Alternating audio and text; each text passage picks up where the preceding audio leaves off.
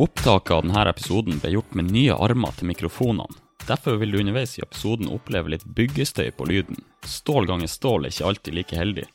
Vi håper du tilgir oss, og lover å komme tilbake sterkere med bedre lyd i episodene som kommer. Hjertelig velkommen til en ny Bunn-podkast. Mitt navn er William Fransen, og med meg i dag så har jeg Kristoffer Boni. Hei.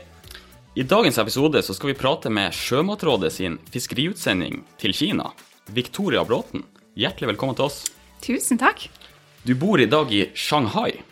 Hvordan havna du der? Kan ikke du dra oss litt gjennom reisen eh, dit? Det er jo en, enten så er det en lang historie, eller så er det jo en kort historie. Men uh, den korte historien er vel at man, man starter å jobbe med sjømat. Uh, uh, og får noen muligheter til å kunne også reise ute. norsk sjømat konsumeres jo ikke i all hovedsak i Norge. Skal jo ut i markedene. og Kina er en av de største markedene for norsk sjømat. Så det er Jeg starta å jobbe i, i den stillinga i fjor sommer. Jeg har nå vært her litt over et år. Jeg er liksom et slags ettårsjubileum her nå. Ja. Uh, og det er jo et, Så det er nesten en liten applaus her? Ja. det har iallfall vært et vanvittig år, egentlig. Altså, uh, jeg tror jeg hadde ganske høye skuldre som dette når jeg dro dit. Det er jo uh, et marked med store forventninger. og store Altså et, et marked man har store ambisjoner for, men også med vanvittige muligheter. Og det er nettopp det som er litt når vi snakker Kina. Altså, det er jo så lett å bli litt overvelda egentlig av Kina når vi snakker mennesker og muligheter. Og er det kapital, eller er det liksom e-handel? Det er store tall. Han Sigmund som var før deg i Kina, som var utsending, han hadde jo et sitat på Dagens Næringsliv sin konferanse hvor han avslutta med at det er bare et spørsmål om når, ikke hvis, Kina blir Norges altså, viktigste marked. Er det noe du står inne for også? At det bare er et spørsmål om tid før Kina er det viktigste markedet for norsk sjømat? Jeg fikk faktisk det samme spørsmålet eh, den tidligere denne uka, for vi hadde en pressereise til Norge med fem kinesiske journalister. Det var bare sånn Hva blir Kina det største markedet for norsk sjømat? Eh, det er jo litt sånn, det kommer an på, men at det er viktig, utvilsomt. Det er jo, Hvis vi ser på volum, så er det faktisk det tredje største markedet for norsk sjømat. Altså, du har, eh, du har et par, par land i, i Europa som ligger foran, men så er det Kina. Eh, vanvittig stort og stor appetitt etter god sjømat, og det er jo det vi har. Mm. Eh, så ja, når tid kan, kan, godt, kan, godt, være at han eh, Sigmund han vet jo hva han snakker om, så jeg skal absolutt ikke avvise det. men, men for, de, for, de, som ikke vet problemene i Kina sånn Altså det har vært noen priser her og der, kan du bare dra kort og gjennom hvorfor det er problematisk med Kina, hvis du tar litt historien de siste fem-ti årene? Det er jo mye å, man kan gå inn i. Ja, og det er jo Ja, vi har en historie med Kina eh, som gjør at, eh, at, man også har begrensninger på sjømat. Eh, men nå, jeg liker å fokusere på det som er nå, eh, så har man jo veldig god relasjon med Kina.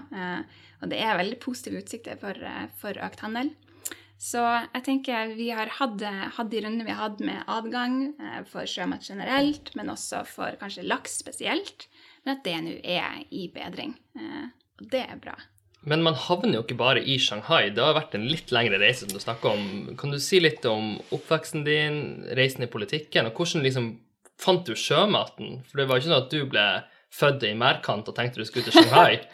var, nei, det er jo helt riktig. Det, man må jo liksom, Hvor skal man starte henne? Det er jo faktisk helt sant. Altså, Hvor skal man starte? Jeg har jo eh, Når vi liksom, vi gjorde litt sånn forberedelser til det her, så var vi liksom inne på hvor vi kommer fra. Men min oppvekst var jo da delt mellom Kirkenes, altså Sør-Varanger, og Målselv. Da snakker vi Indre Troms. Men jeg liker å si at det er litt sånn her, da får man et landsdelsperspektiv. sant? Og i dag så er det jo Tromsø som er basen. Um, men uh, når, uh, når, jeg liksom skulle finne ut hva jeg skulle bli når jeg ble stor, så starta jeg faktisk i Stavanger. Uh, og da gikk jeg ett år på Hotellhøgskolen. før jeg fant ut at dette var kanskje ikke helt det som var det riktige for meg. og da er litt av konteksten her at når jeg vokste opp, så hadde min familie hotell. Så det, det var liksom noe jeg kjente litt til. I Kirkenes? I Kirkenes, og så på Bardufoss. Men eh, Så etter Stavanger, et, et, veldig bra år i Stavanger, hotellhøgskolen var absolutt en god opplevelse, så eh, reiste jeg til Bergen og starta på jussen der.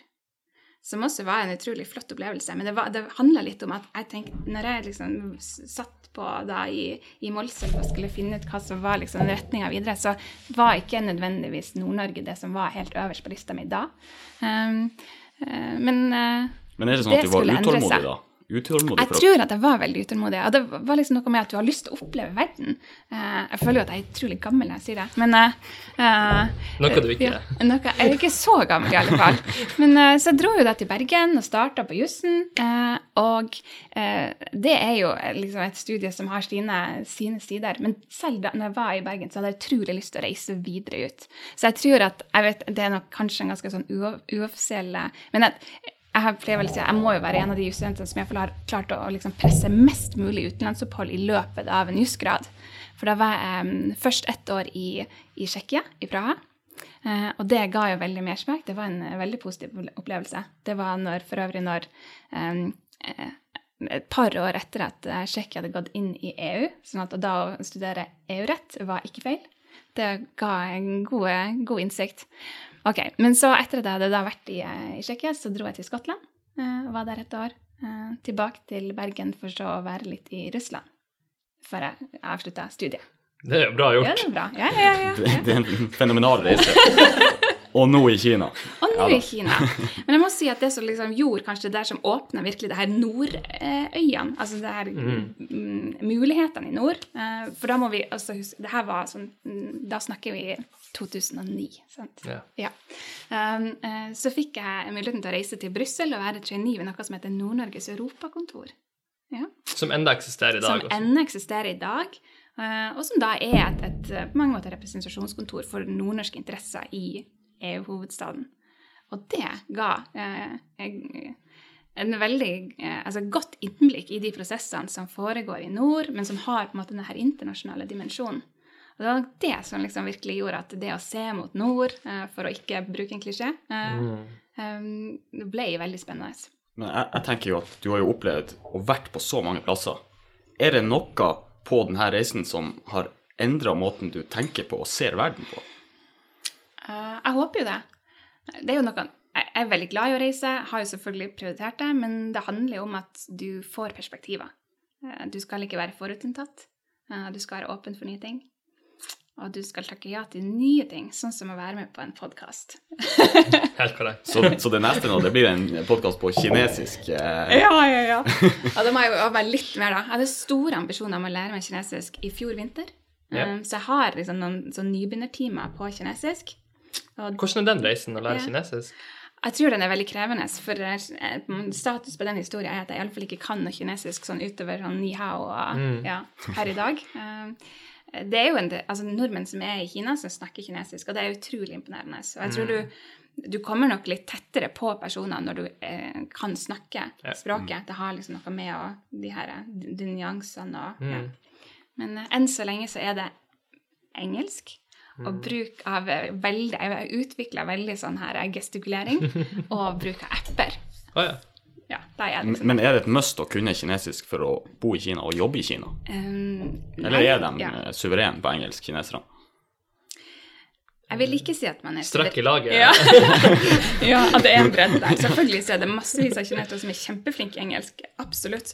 Eh, Men det handler vel mer om at, at vi kommer jo dit, og eh, at jeg er avhengig av god hjelp mm. i form av eh, medarbeidere som snakker kinesisk. Eh, Jeg kommer et stykke uten, men eh, det å, å, ha, å ha noen som har språk- og kulturforståelsen, er viktig. Um, Sånn som i Shanghai er det veldig internasjonalt. Mm. Der kan du klare deg godt, altså. Men hvis du skal bevege deg litt utenfor, så er det plutselig litt last. Det det Ja. Ja. Men, men min erfaring er at hvis du bor i utlandet og jobber, og så skal du lære å prosessere et nytt språk, altså den energien du skal hente for å lære et nytt språk For ofte når man kommer hjem fra jobb i utlandet, så er du veldig sliten. For ofte så fall der jeg jobber, så er du jo ofte ferdig seks. Så du skal da hjem og så spise og så lære deg et språk. Du må være ganske på for å lære et nytt språk. Så Ja. du må ha den energien. Kanskje du må legge det inn i jobben som en sånn morgenøkt. For jeg slet med å lære det på kveldstid, for hodet var liksom helt ferdig. Jo, jeg tror, altså, du må rett og slett, du må, Det må være en prioritering. Mm. Og så er det sikkert masse sånne ulike løsninger for det. eh, men at du må liksom velge å si at det her, det, det her skal jeg få til. Eh, sånn at jeg skal ikke utelukke det, men PT så har det eh, ikke på en måte vært Nå har det vært viktig å bli kjent med Kina, forstå jobben. eh, Du har en stor jobb som omfatter ja, ikke sant? Være til stede og virkelig liksom kunne gjøre det beste ut av det. Eh, Men at det kommer, ja, det vil jeg. Altså, jeg skal ikke utelukke det. Er det sånn at det er Har Har du en plan om å være i Kina i mange år fremover, eller er det sånn at plutselig så finner, finner Victoria på at nå skal vi bare hoppe på en ny reise? Kanskje vi reiser ned til eh, ja, Australia, for eksempel? Så skal, vi, skal vi ferde til Mexico? Det vil jeg jo si. Ja. Um, som for øvrig er veldig bra, det òg. Uh, ja, men jeg tror det der må man ta litt som det kommer. Man skal ikke Det som har vært eh, kanskje Uten at jeg liksom har hatt en veldig sånn systematisk tilnærming til det, så handler det om å være sånn åpen for nye ting. Og kanskje ikke Altså, du må ha en litt sånn Du, du vet jo hva du har lyst til å oppleve, men ikke ha kanskje en sånn spesiell plan. Uh, sånn at uh, det å få mulighet til å reise til Kina var jo liksom en, en, en serie med, med litt mer sånn Det var ikke noe planlagt. at Det var jeg ikke skulle til Kina. strategisk. Du hadde sikta deg ut, Nei. Sigmund begynte å bli sliten, og du hadde sikta deg inn på å ta over Kina. Absolutt ikke. absolutt ikke. Sånn at det er mer at det var god timing. Du er, eh, du er liksom der at du har lyst til å takke ja til noe, du ser en mulighet, og så må du også være der at du, du tør å hoppe i det. Men det der er jo utrolig viktig, for jeg tror eh, mange har jo lyst til å jobbe internasjonalt, og så starter de sånn Hvordan skal jeg komme meg dit? Ja. Eh, men ofte så er det jo en del tilfeldigheter, fordi at din jobb har du fått pga. litt timing. Sigmund er ferdig, det er x antall år du kan være i utsending. Og du sitter jo på en spisskompetanse innenfor juridiske spørsmål, og i Kina er jo det veldig relevant.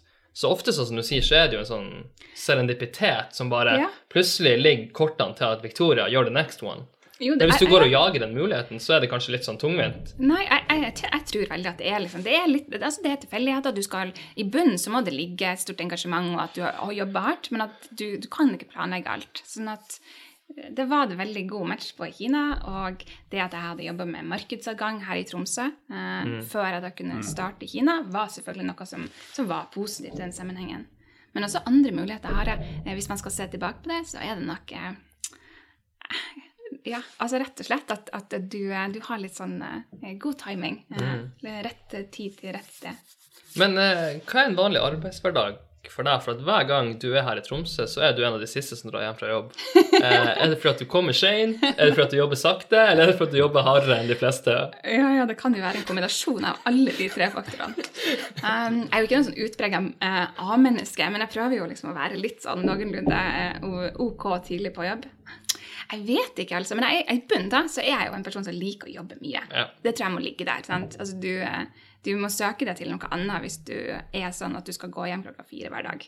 Sånn er det bare.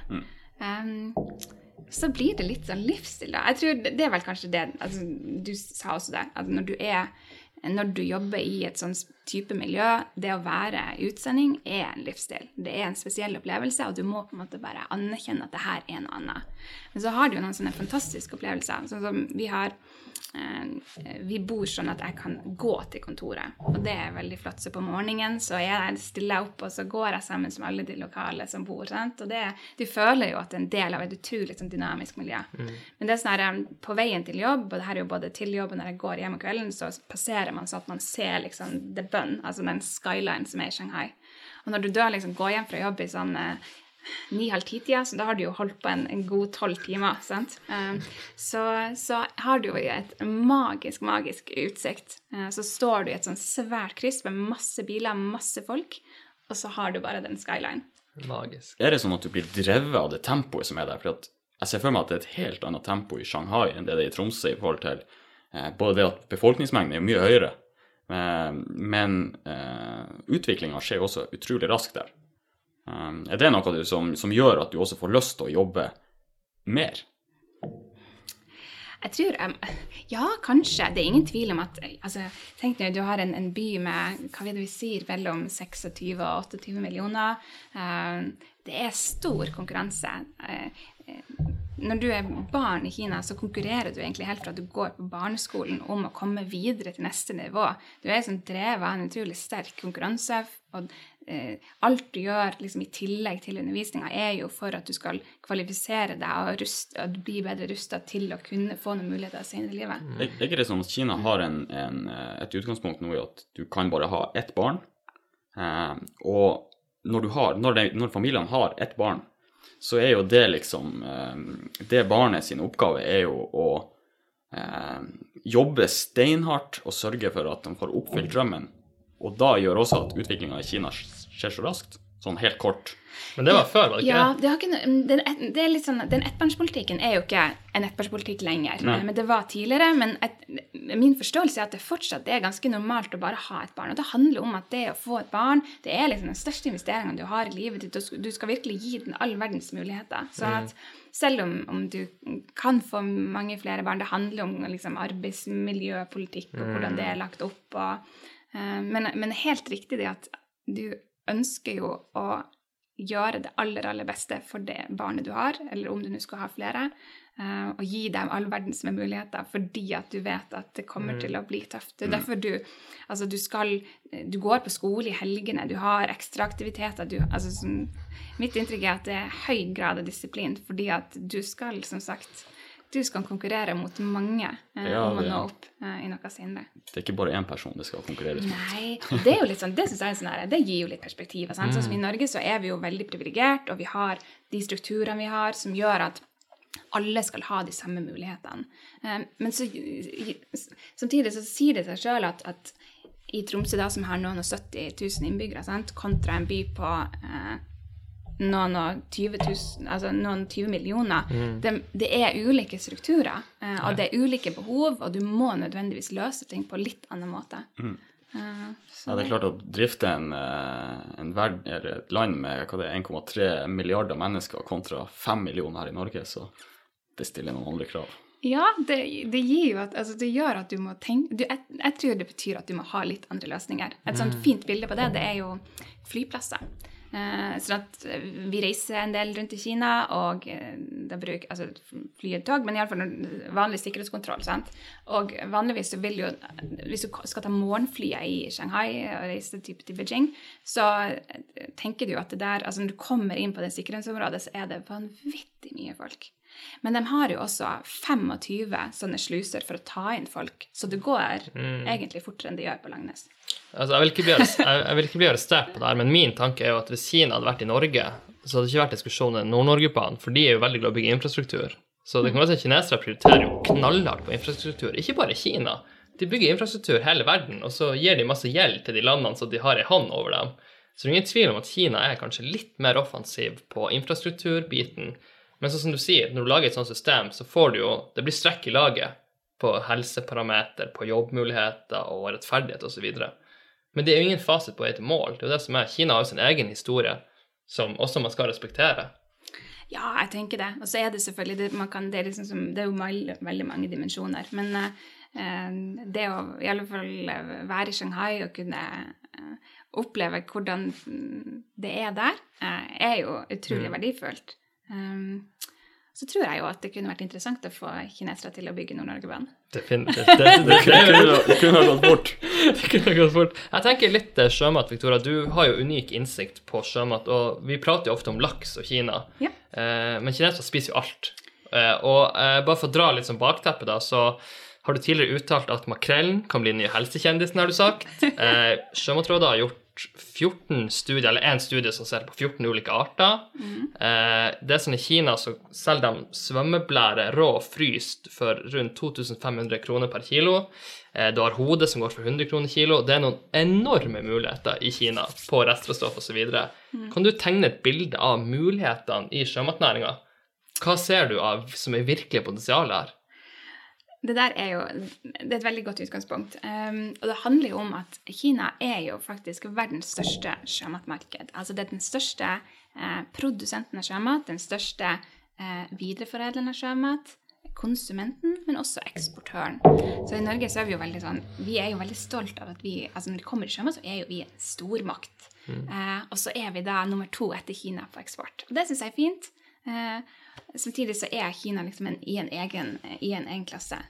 Eh, når det kommer til potensialet eh, når vi snakker konsum, så er det eh, ingen tvil om at det er store muligheter. Samtidig så tenker jeg at en av de tingene som man, som man må være veldig tydelig på, det er kvalitet. Eh, eh, når jeg kom til Kina i fjor, altså en av de kanskje aha-opplevelsene, det er vel nettopp hvor altså, kinesiske konsumenter er liksom sjømatsofistikert på en måte som ikke vi egentlig er vant til. Eh, man, man går på fiskemarked og kjøper og liksom velger ut eh, leve, altså Her baserer man seg på levende og helt fersk sjømat, og velger ut sånn skikkelig godbiter. eh, og så tar man med seg hjem levende reker, og så og tilbereder man det. Um, og når du snakker laks, sånn er det å kunne identifisere, altså mm, smake ferskhet eh, på et nivå som jeg ikke egentlig er i stand til. Sånn at man har en veldig altså det, det ligger liksom i dem at man har en veldig sånn bevissthet knytta til dette med ferskhet og kvalitet på, på sjømat. Men så har man også en utrolig spennende eh, dimensjon som går på det å, å, å bruke deler av sjømaten som vi kanskje ikke har tradisjon for, men også, også det å bruke sjømat som ikke vi har tradisjon for. Og Et sånn eksempel på det det er jo kanskje sjøpølse. Jeg vet ikke om dere, noen av dere har smakt det, men jeg blir fortsatt utfordra når jeg skal spise sjøpølse. Det, det handler om en sånn skapning som på en måte både i tekstur og i form altså ikke har den klassiske appellen, da, vi, om vi skal si det sånn, men som, men som er ansett som et veldig verdifullt produkt. som tradisjonelt har vært noe du liksom, Hvis du virkelig hadde noen, noen, noen gjester du ville imponere, så ga du da sjøpølse. Eh, og eh, når du smaker det, så er det jo altså det er bare noe her, Dette er liksom uforklarlig. Og så har jeg spurt når vi har vært på sånne middager, det er sånne runde bord sånn som dette, og så går det rundt, og du får servert sjøpølse, og vær så god, dette er nydelige greier. Så spør jeg sånn li, liksom, Liker du liksom? Er det her kjempegodt? Og så blir liksom Nei, men dette er veldig godt for deg. Det er veldig bra for deg. Og da, så Det handler liksom om at, at det er ikke det her er nytelse, da. Eller vi skal liksom den, Det er ulike dimensjoner, og ulik mat svarer på ulike behov. Sånn at uh, sjøpølse, for eksempel, da, svarer på et sånn her Dette er, dette bidrar til Godt for deg. Ja, hvis du, sånn som det var når man for eksempel serverte nygift i bryllupet deres, for det var liksom veldig Det var liksom med på å skape god stemning. Men eh, eh, for greia er jo at i Kina så har du en sånn omvendt kurve, fordi at jo mer du tjener penger, altså jo mer penger du får på konto, jo mer spiser du sjømat. Og Ja. vi som har gjort en del sjømatanalyser, vi vet at den grafen der, i veldig mange andre land, så er det motsatt. Eller jo mer råd du får, så tenderer du kanskje mot dyrere kjøtt, entrecôte osv. Og det som er så rått med Kina, at det er motsatt. Så jo flere du får inn i middelklassen, og som får mer penger, så skal i teorien konsumet gå opp på sjømat. Ja, og det handler jo om at man i utgangspunktet har veldig tradisjon for å spise sjømat. Eh, og ettersom at du får eh, en middelklasse som blir i, en, i stadig større grad altså økonomisk stilt til å kunne velge ulike produkter, så forventer man jo også at sjømatkonsumet vil øke. Og i det så ligger det også altså, Som sagt, Kina har en stor egenproduksjon av sjømat sjøl, men har også en økende grad av importert sjømat. Og det er det som er det spennende mulighetsrommet for, for norsk laks. Men, men sjømat er altså ikke en luksusvare i Kina. Det er for Det er begge deler. Allemanns... eh, Ja, ja. Ja, for i, i Norge så er det jo Altså, du får jo luksussjømat i Norge òg, men Mm. det, er, det er liksom mer den der eh, fire på bordet-middagen på mandagen som Men, ja. er liksom den norske tankegangen rundt det. Men i Norge så er ikke svømmeblære en delikatesse. Nei, men, i Kina. men det er jo fordi at vi ikke henter det opp av, av sjøen på samme måte. Det er En av de favorittrestaurantene vi har i Shanghai, de har en fantastisk meny av både kjøtt og, og sjømat. Um, og, men så har de sånn her supreme seafood, sant? og det er svømmeblære. Og det er sånn, sånn at det er mm, abalone, eh, altså skjell Man har et veldig sånn, ja, en appetitt for eh, sjømat, veldig stor på skalldyr. Så at norsk sjømat har et stort potensial inni det, absolutt. Det her sier meg jo bare at eh, kineserne er litt tøffere enn nordmenn. Ja. Ja, ja, ja, kan godt være. Men godt være. for, for alle de som har bodd i utlandet, hvis du har bodd på et kollektiv med kinesere, så kan du lære mye. Om mye. Jeg skal ikke si mer om det, men det, det, det er noen kulturforskjeller som er, er- veldig unike. Det er jo kulturforskjeller, men jeg tenker det der har man godt av. Ja, ja, og så blir man litt sånn her Ja, det var nå vel ikke så altså, Det der var hyggelige greier. Jeg setter f.eks. veldig stor pris på at når vi er ute og spiser krabbe, eller noe sånt, så kan du bare ta alt i munnen, og så kan du bare spytte det litt ut. Det her er egentlig en historie veldig ut av scope for Begynn-podkasten, men jeg tar den likevel, for det er Kina-relatert. Eh, når vi bodde på, i Berkeley, i et kollektiv, så skulle vi låne støvsugeren bort til et annet kollektiv, hvor det bodde fire kinesere. Og det var greit, han skulle få låne støvsugerne våre. Vi hadde liksom støvsuga. Eh, det var jo en god idé helt til de kom to minutter og banka på, for da hadde de sprengt støvsugeren. For de putta den støvsugeren ned i teppegulvet sitt. Så var det så skjettent at hele eh, Hele støvsugeren eksploderte, og da var det jo sånn OK, Ja, det var dårlig kvalitet på støvsugeren? Ja, det var det som var poenget. Så poeng, poenget i denne historien er at støvsugerkvaliteten må opp i USA. Ja. Men- når, man er, når man er i kollektiv Ja, i, i det, England. det, det, det var egentlig det jeg prøvde å si. For den observante lytter, så var det akkurat det jeg prøvde å si. Uh, men kan vi snakke litt om uh, teknologi videre? Vi er jo en business slash tech-podkast i mye uh, stor grad, i hvert fall. Og i, ingen plasser er det jo bedre enn å prate om Kina, for der skjer det jo enormt mye. Uh, de tallene jeg har da nylig lest i en bok om Kina og utviklinga der, det er jo at Kina har 50 ganger mer data enn USA, for det er så mange som bruker eh, mobile tjenester. Det er 800 millioner internettbrukere. Eh, food delivery er ti ganger høyere i volum. Det er noen store tall her på tech-sida. Hvordan har du opplevd den tech-hverdagen i Kina? Alt går via WeChat og Det gjør det. Altså, det er jo magisk. Jeg har, jeg må vel, det som er den store oppsummeringa, det er at livet har aldri vært så convenient som det er nå i Kina. Alt er liksom tilgjengelig på mobil, og eh, altså alt fra Det er nå liksom mer det klassiske transport, men matvarer eh, Uansett hva du har lyst til å gjøre, så er det via mobilen din. Eh, Men, men kan ikke du ta oss gjennom hva gjør WeChat? For det er jo sosiale medier, og det er betalingsløsninger, og det er Ja. egentlig alt. WeChat er jo det er veldig veldig bra. Og det er liksom det første når du kommer. så er det sånn, Skal vi connecte på WeChat? Det må man gjøre. Sånn at eh, det fungerer da i en sånn jobbsammenheng, f.eks., så er det da at du eh, connecter på WeChat, og da er det jo akkurat som et eh, Istedenfor et klassisk business card, så er du da connecta på WeChat. Og har chat og kontakter. Vi bruker det i jobbsammenheng fordi at vi da lager sånne grupper med dem vi samarbeider om ulike prosjekter på, og så deler vi kontinuerlig. sånn at istedenfor å kommunisere på e-post, så har vi all dialog på WeChat, del dokumenter, hva enn det skulle være. Um, og så det jo, har det jo også en sånn her mer sånn sosial dimensjon, uh, ved at du deler opplevelsene dine, sånn som vi er vant til at du gjør på bl.a. Facebook. Uh, og da den her mer bankfunksjonen, med at du eh, har en betalingsløsning som de har. Jeg tror også en sånn datinggreie inni den her, men den tror jeg ikke Men kan, kan ikke du brukt. Ja. bestille tannlegetime og alt mulig? Du kan, Altså, gjøre, du kan gjøre alt. Virkelig. Ja. Basically alt. Og det som er sånn hyggelig, det er jo um, Eller det som skiller, syns jeg Det er utrolig eh, Det kinesiske samfunnet er utrolig relasjonsbasert. Og det er kanskje, kanskje det er litt av grunnen til suksessen til WeChat. Fordi at det handler om å ha en connection med mennesker. Sånn at når jeg da har en frisør som jeg da har fått i Kina, så det, eh, har vi bare all mulig kontakt på WeChat. Jeg bestiller timer og sånn på WeChat. Og når han flytter til en ny frisørslang, så, liksom, så er det Dette er veldig sånn personøkonomi og personbasert. Nettopp. Er det noen andre apper du bruker litt tjenester som er liksom et must når du kommer til Kina, og som vi kan lære noe? Eh, veldig eh, happy med den kinesiske varianten av Uber. Det heter Didi, og jeg mener bestemt at det må være en videreutvikling. Det eh, handler om eh, type nivå på biler du vil ha, alt fra vanlige taxier til om du skal ha en større van, eller man har en sånn luxe-variant der du får bare klassisk musikk og en liten plante i bilen. Eh, men den er jo et must i hverdagen, eh, og den er også på engelsk. sånn at alle som skal til Kina, eh, bør jo absolutt ha både WeChat og Didi blant de to, topp to appene sine. Men det oppsummerer egentlig Kina veldig godt eksempelet fordi at eh, når mange studerer forskjellen på USA og Kina, så er det på en måte the pros and cons i alt, men forskjellen er at Kina lager mye mer tungere applikasjoner. For der Uber bare på en måte eh, server ledige biler kapasitet, så tenker kineserne vi skal tilby eh, bensinrabatt, vi skal tilby mer nivåer på det her, vi skal ha lojalitet. Så ofte når kinesere bygger ting, så går de mye dypere inn i teknologien og prøver å få en større del av verdikjeden. Mens ofte i USA så Airbnb, du legger deg bare på toppen av folk som f.eks. leier ut. Mm, at du har en, en kanskje mye mer sånn segmentering, da. Ja, ja, ja. Eh, rett og slett. Ja, det kan godt være en god oppsummering. Sånn at du har For nå klarer du deg med to apper i livet ditt. Du klarer ikke det i USA hvis du skal ha Insta, Snap. Det blir på en måte, Alle dekker et lite behov. ikke sant? Snapchat igjen. Jeg skal ikke ta flere historier fra kollektivene. Men det, det, det, er helt, det er et helt annet Altså, det er et helt annet behov. Ja, vi går ikke inn der.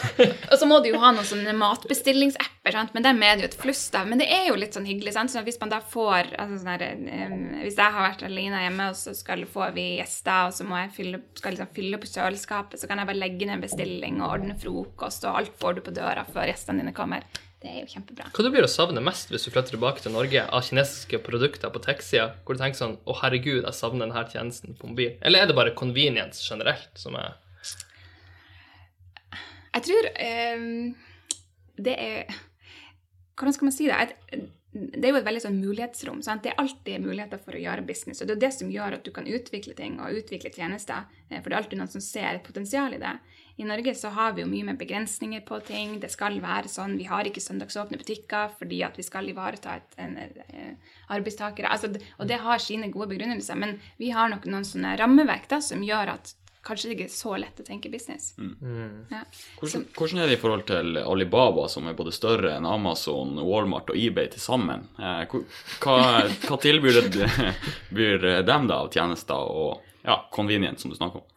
Det er jo eh, utrolig flott. Jeg tror De er jo én aktør, men du har jo flere som tilbyr det samme. Det handler jo om å skreddersy sant? en handleopplevelse og gjøre det veldig effektivt for deg, men at også eh, de vet hva de skal kunne tilby deg eh, i neste omgang. Eh, og det er noen fantastiske kjøpsopplevelser. Eh, så det er, en, altså, det er jo noe av det som kanskje har fått mye oppmerksomhet, det er jo hvordan du har en, altså, noen som er pionerer, annet med Alibaba i spissen, som utvikler noen type retail-dagligvarekonsepter som både forener det her kjente, tradisjonelle med de nye handelsopplevelsene. Med den målsetting at du skal kunne eh, få noen veldig effektive, gode eh, kjøpsopplevelser med utgangspunkt i at du har gjort deg noen gode erfaringer. Jeg så et eksempel fra Kina nå. så Hvis du tar mobilen, og så eh, er det en AR-kode, eller kall det hva du vil, da, og så hvis du skanner en laksepakke, så får du eh, en, et forslag på en saus som passer laksen, og så får du direction i butikken mot den sausen. hvor du skal gå, ja. Ja, altså fysisk i butikken. altså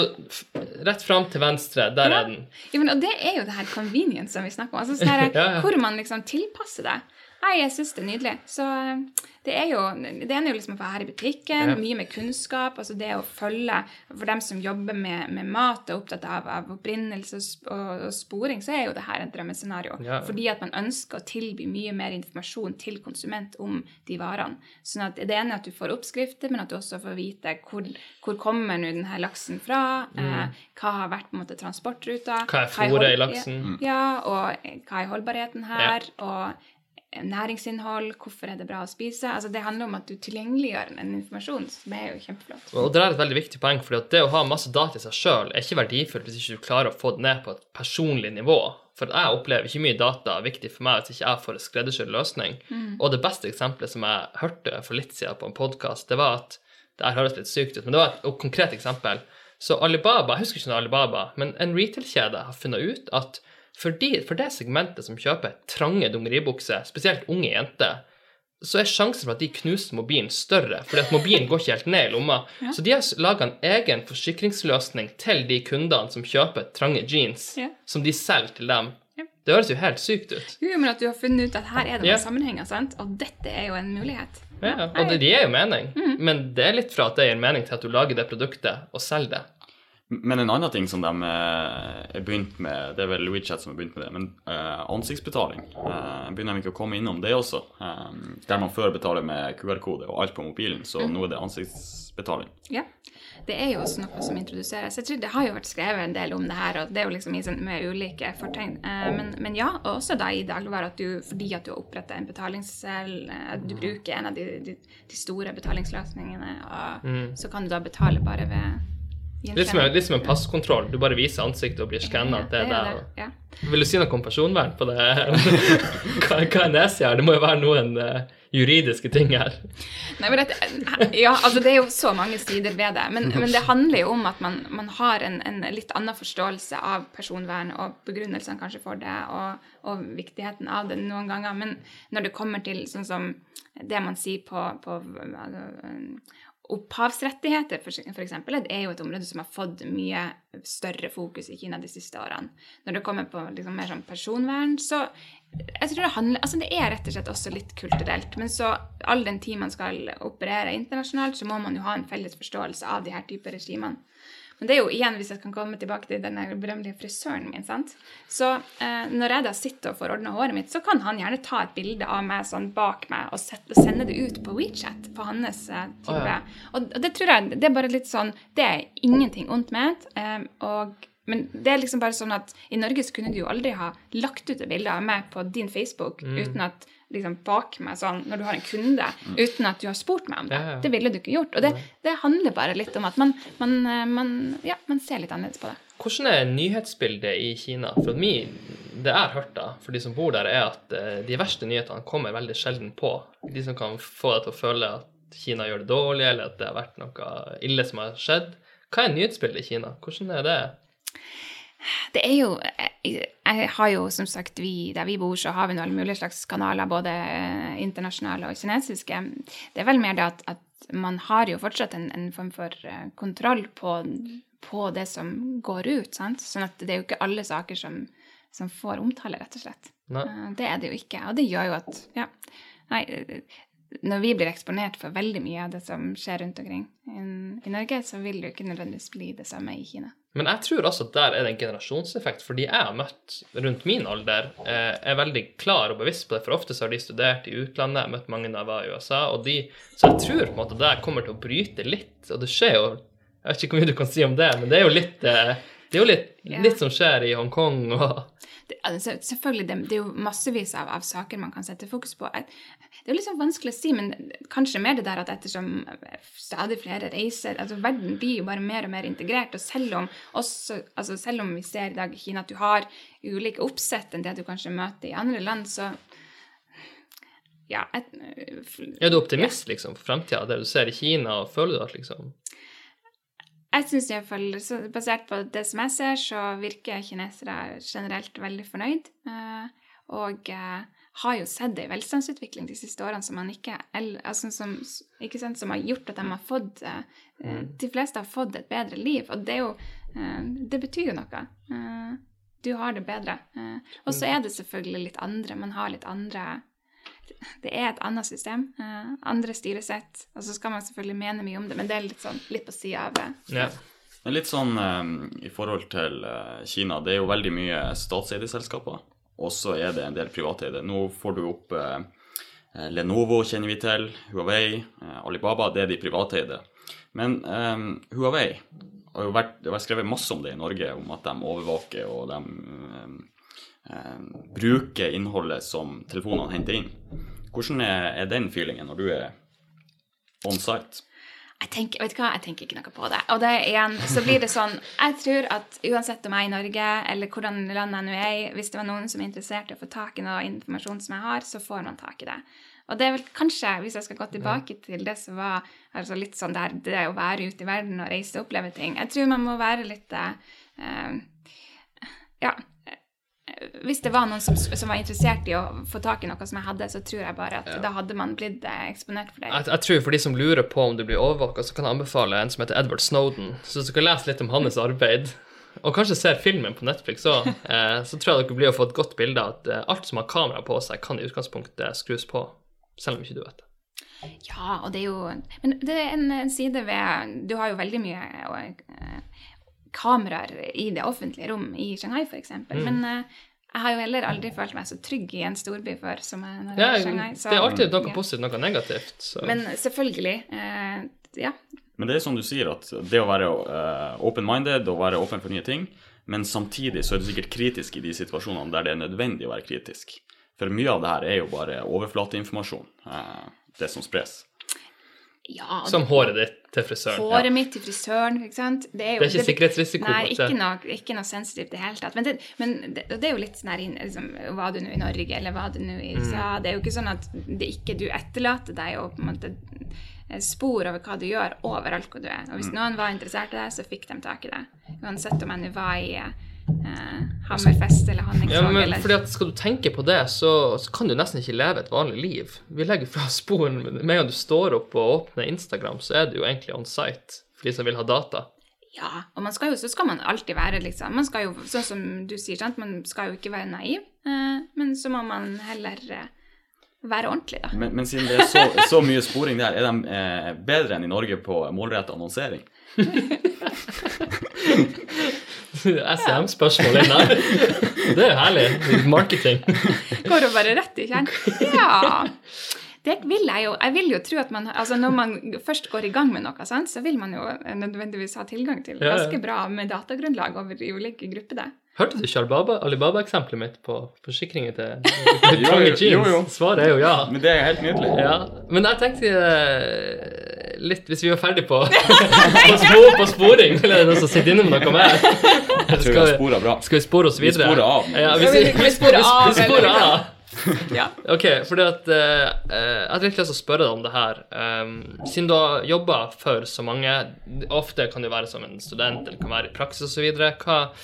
Du, du leder jo et lite team i Kina nå. Du har noen ansatte under deg. Uh, jobber for en del folk, du trenger ikke å nevne navn. Du har jobba med veldig mange flinke folk. Det, har du tatt med noen lærdommer som du nå bruker når du på en måte er blitt en leder på et kinesisk kontor? Kan du fortelle litt om den reisen? Din, Åh, det var jo det var veldig gjennomarbeida spørsmål. Ja og eh, nei, antageligvis. Altså, man kan jo ikke egentlig Vi sitter, og så har vi to lokalansatte, og så har vi da mm, en bred portefølje på det vi skal gjøre. Og jeg håper jo altså det, det handler jo igjen om at jeg håper jo at man ja, er tålmodig og er liksom konstruktiv og, og jobber godt som et team. Det, jeg får ikke til noe hvis det ikke de, som, de kollegaene som jeg har i Kina, også bidrar og ser nytte av det vi gjør. Så jeg har en stor tilhenger av en teamtankegang. Eh, Når det kommer til hva jeg, kan ha tatt, eller hva jeg har tatt med meg fra dem som jeg jobber med før, det er jo, det er jo mye forskjellig. Mm. Men jeg, jeg tenker fellesnevnen er jo altså det her med viktigheten om å, hvordan du møter folk. Å være liksom skikkelig og interessert og liksom respektere ulike mm, synspunkter. Sånn at det er jo mange forskjellige uh, måter å, å, å være på. Men uh, du har liksom tatt det beste fra alle og prøvd å jeg, jeg håper i hvert fall at jeg har liksom tatt med meg noe. Du, man vet jo også, man har jo gjennom at når man jobber eller universitet, eller hva man har opplevd, så er det jo alltid opplevelser som man kanskje ikke setter så pris på. Men, altså, man, og det er jo kanskje det man lærer aller mest av. Mm. ikke? Men uh, det der å, å være Ja. Uh, møte masse ulike typer mennesker. Men er ikke politikkerfaring litt gull der òg? For da må man jo i hvert fall være åpen for å møte folk hvis du står på en stand eller Ja, man må jo absolutt det. Så politikk var jo Det har jeg jo gjort en litt sånn utvalgt periode, eh, og fikk jo veldig mange muligheter på veldig kort tid. ja, Hva var tanken der når du kom inn, og når du forsvant?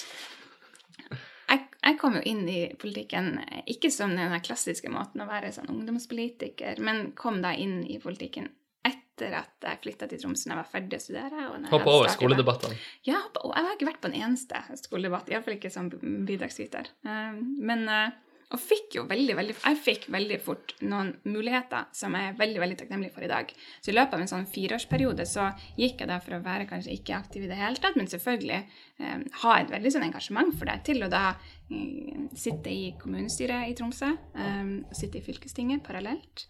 Og så hadde jeg jo de, altså hadde to politiske stillinger først som da eh, rådgiver for ordfører i Tromsø, og så fikk jeg lov til å jobbe i eh, Nærings- og fiskeridepartementet. Hva lærer du i kommunestyret?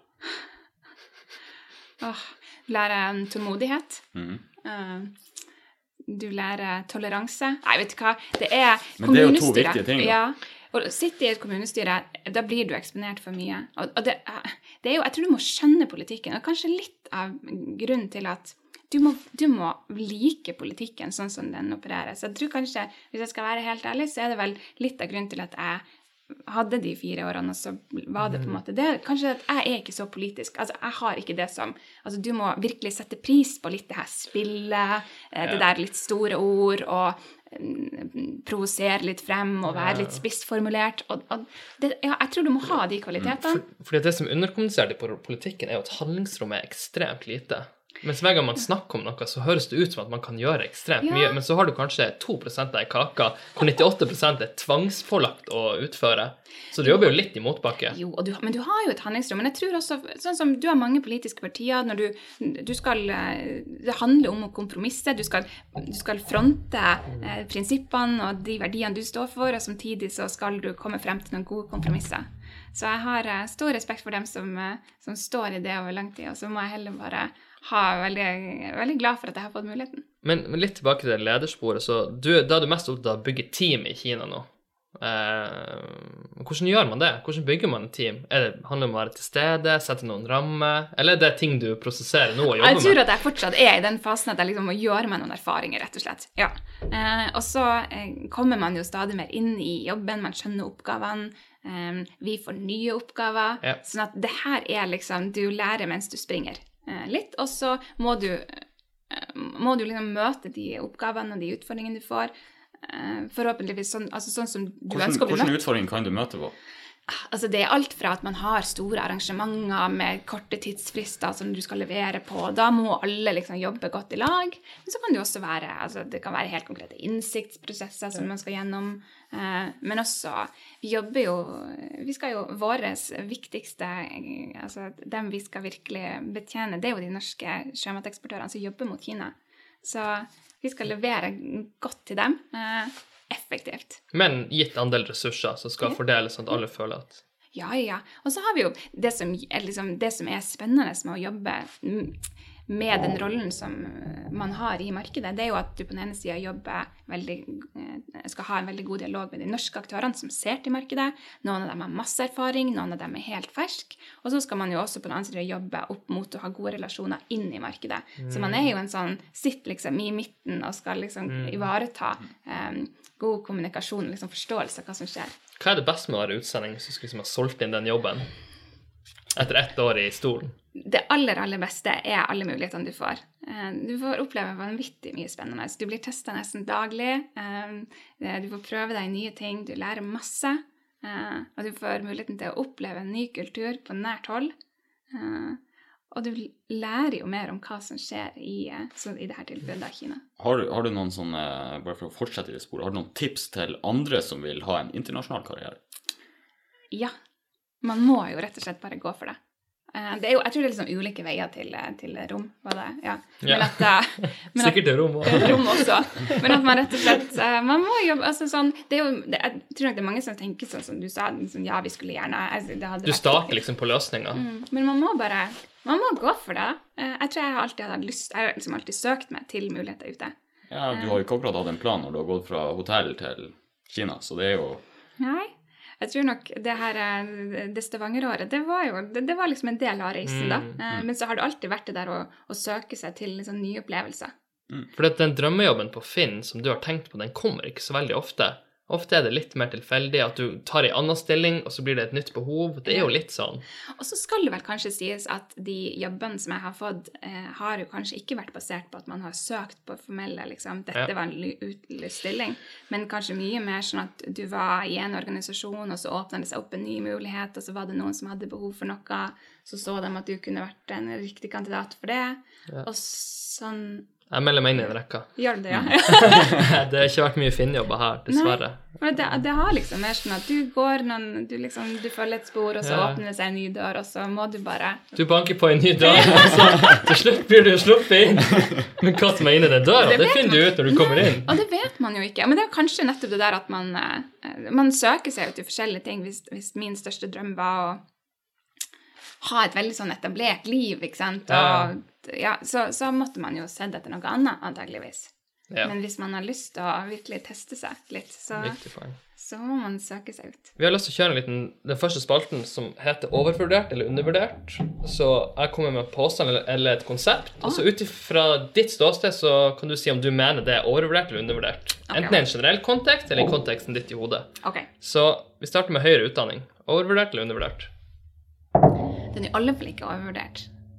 Det er veldig undervurdert. Hvis man ikke er på det sporet at man da har CV-greiene. Det. Mm. det er viktig. Hvor viktig er det? Må man ha det, syns du? Man må ikke ha det, men altså, det gir det åpne dører, helt, helt, eh, helt klart. Så, Litt røft enn alle utenlandserfaringer du mm. hadde. Det er jo på en måte virkelig en døråpner. Og, og jeg må bare få lov til å si at det, også, det å studere er jo fantastisk. Uh, og man burde jo gjøre det. Selv om man uh, liksom har en grad, så bør man jo absolutt være bevisst på betydninga av faktisk tilegne seg en ny kunnskap. Det holder liksom ikke å ha en grad i mm, tok den for så og så mange år siden, og så var du fornøyd. Én mm. ting er jo liksom hva du lærer i arbeidslivet og i andre setninger, men å ha faglig påfyll, kjempeviktig. Nettopp. Snakke kinesisk. Overvurdert eller undervurdert? Og jeg tror ikke det, det er heller ikke undervurdert. Det er viktig. Det burde mm. man. Og Uh, Burde det, vi begynne å lære oss kinesisk? Jeg ville anbefale dere å lære dere kinesisk. Nei, men jeg, vil, jeg, jeg, mener oppriktig at altså, Og det vet man jo. Når du kan kommunisere på et språk, så gir jo det en tilleggsverdi. Jeg tror du skjønner merker det på en, med en, en dypere innsikt.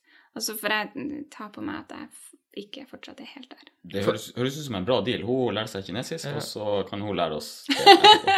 Men, men det er jo litt, altså, folk tror at det å lære kinesisk er umulig. Det er jo ikke det. Men det er jo veldig tungt. Men hvis du går inn for det om et par år, så klarer du det. hvis du...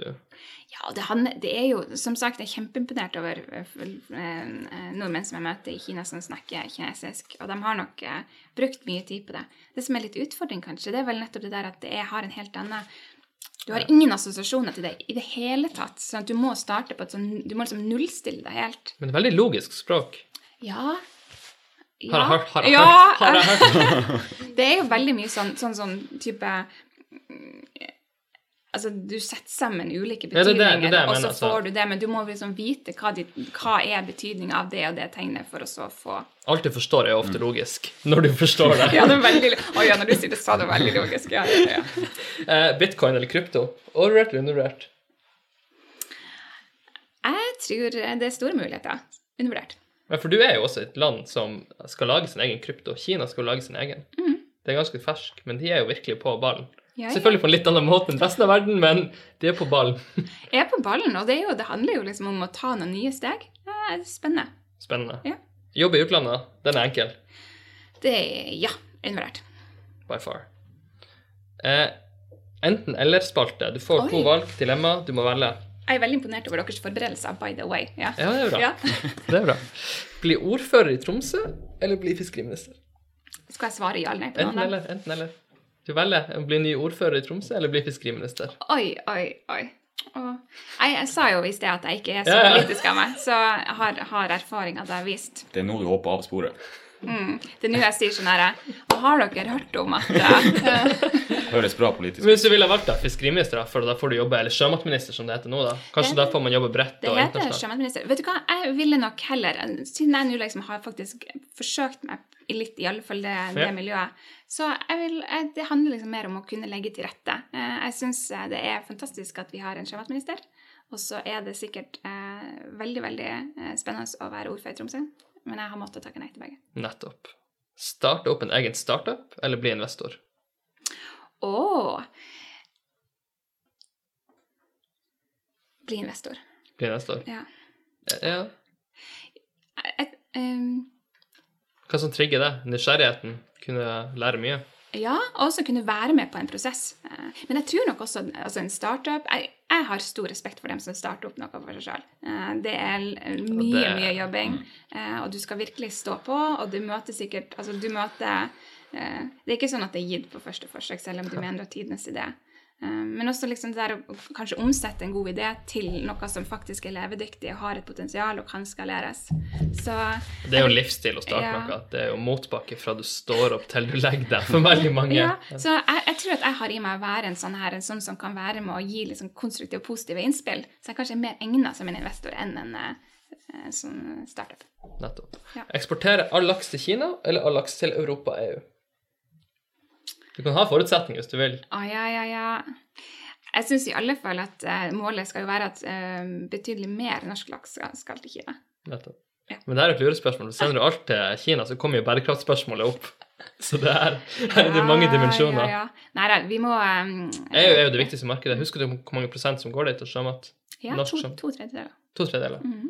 Så det er jo liksom by far det viktigste Det jo- hjemmemarkedet. Ja, EU er jo liksom nummer én, det har, men det har noe med sånn som du sier, logistikk, eh, avstand eller nærhet. Eh, vi har felles veterinære regelverk som gjør at det å handle med EU er bare utrolig mye enklere enn veldig mange andre land. Så liksom alt, alt det der der. Sånn at eh, gitt de forutsetninger man har for å handle med europeiske land, så vil det alltid være litt, litt annerledes. Ja. Så fremt vi ikke får et sånn indre marked med Kina. da. Men mer til Kina, definitivt. Kina er et veldig spennende vekstmarked. Investere i Alibaba eller WeChat? Du er jo investor nå, tydeligvis. Ja, ja, ja, ja. Hvilket styrerom vil du være på? Det er jo veldig spennende. Jeg ville nok ha gått for uh, mobilløsningen. WeChat. Ja. Og den her er kanskje litt enkel for deg nå, da, men lærer deg kinesisk eller russisk flytende? Hva velger du? Snakker du russisk? Du, det der er jo veldig fint. Jeg har prøvd å lære meg russisk sikkert tre ganger. Oi, Ja, Og som sagt så har kan vi jeg, høre noe? Det er på liksom et sånn skålnivå fortsatt. eh, på samme måte som okay. kinesisk. Men eh, Nei, så jeg har veldig Jeg har en, eh, et romantisk forhold til, til Russland, om man kan si det sånn. Eh, veldig, det er alltid veldig flott å være der. Eh, kanskje er det det at man vokste opp ved grensa til Russland som gjør det. Eh, så Kanskje det har en litt Et et nært forhold. ja, et nært forhold. Så jeg har Og du vil bruke ordet romantisk. Ja, Ja, for toucher du deg over grensa i, eh, til, til Russland fra Kirkenes, så vet du hva som skjer. Men nå har man jo fått sånn grenseboerbevis, så nå er det jo litt mer sånn eh, det, Ja, det tror jeg Ja, skal for- gjøre det litt mer effektivt, men Nå sporer jeg litt av, men jeg var oppe i Pasvik i fjor.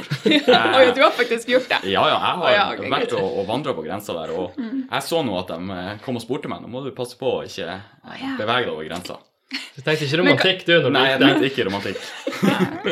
Nei, nei, jeg skjønner. Nei, man skal jo passe seg, og grensepassering er jo grensepassering. Men eh, jeg eh, har fortsatt en drøm om å lære meg russisk. Kult. Ja.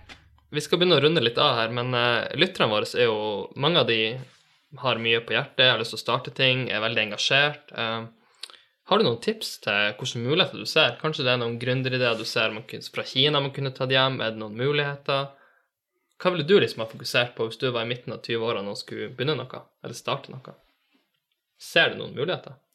Det er jo vanvittig med muligheter. Uh, mye av det vi, altså Helt opplagt det vi ser på teknologisida, det å gjøre livet enklere for folk, er liksom noe som jeg, jeg tror har mye i seg. Og det finnes et uendelig med, med innganger til å ta del i det. Um, når det kommer til altså, hva man skal starte med sjøl Igjen, jeg er nok sikkert litt mer på et Mhm. sånn faglig side, men ja, det der å eh, reise litt ut, eh, få litt erfaring og eh, kanskje skjønne litt de ulike driverne, eh, og så se mulighetene. Så Altså, er, du ja. fisker og drar til Kina, så kan du sikkert få noen ideer på hva du kan gjøre. For det er jo enorme, et marked der som tar imot det meste. Det er det der liksom, hvis du, skal, hvis du skulle posisjonere deg mot noe, som at du får en bedre innsikt i hva som foregår, så ta, ta, bruk tida godt og eh, reise ut og eh, se liksom på egen hånd hva det egentlig som, som skjer. Jeg tror man kan bli veldig, veldig inspirert. av. Og det å reise er litt undervurdert med å se ting, for du ser ting litt annerledes hvis du er i et helt annet land. Jeg opplever jo liksom i dag at det er veldig Altså, det å reise er utrolig egentlig lett, og man har Altså, terskelen for det er helt annerledes i dag enn det var tidligere, men det der å liksom gi seg sjøl litt tid og, og liksom Mm. eh, Ja, eh, oppleve det litt mer på nært hold.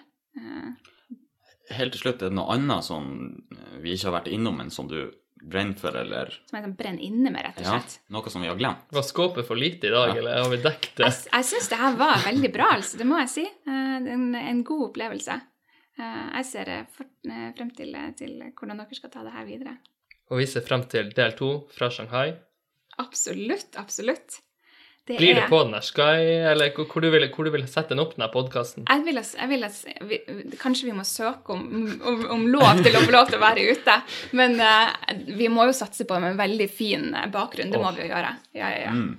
Vi er klar. Vi er klar. Er dere klar? Eh, Ja. Vi er veldig klar. Eh, og jeg håper lytterne er klar, og hvis det er første gang du hører podkasten, så må du eh, trykke på abonner-knappen, og du må rate oss. Eh, gjerne en femstjerners hvis du har lyst. Eh, og så eh, kanskje skriv oss en hyggelig omtale. Og hvor kan man finne deg? Er du på noen sosiale medier? Er det noen plasser hvis man lurer på noe? Jeg vil anbefale LinkedIn. LinkedIn. Mm. LinkedIn eller WeChat. Eller WeChat. WeChat. Absolutt. Der må man jo være. Ja. Ja, Der finner man meg i alle fall. Utrolig hyggelig å ha deg med i podkasten, Victoria. Og så snakkes vi senere på del to. Vi snakkes på del to. Det var en stor ære for å å komme.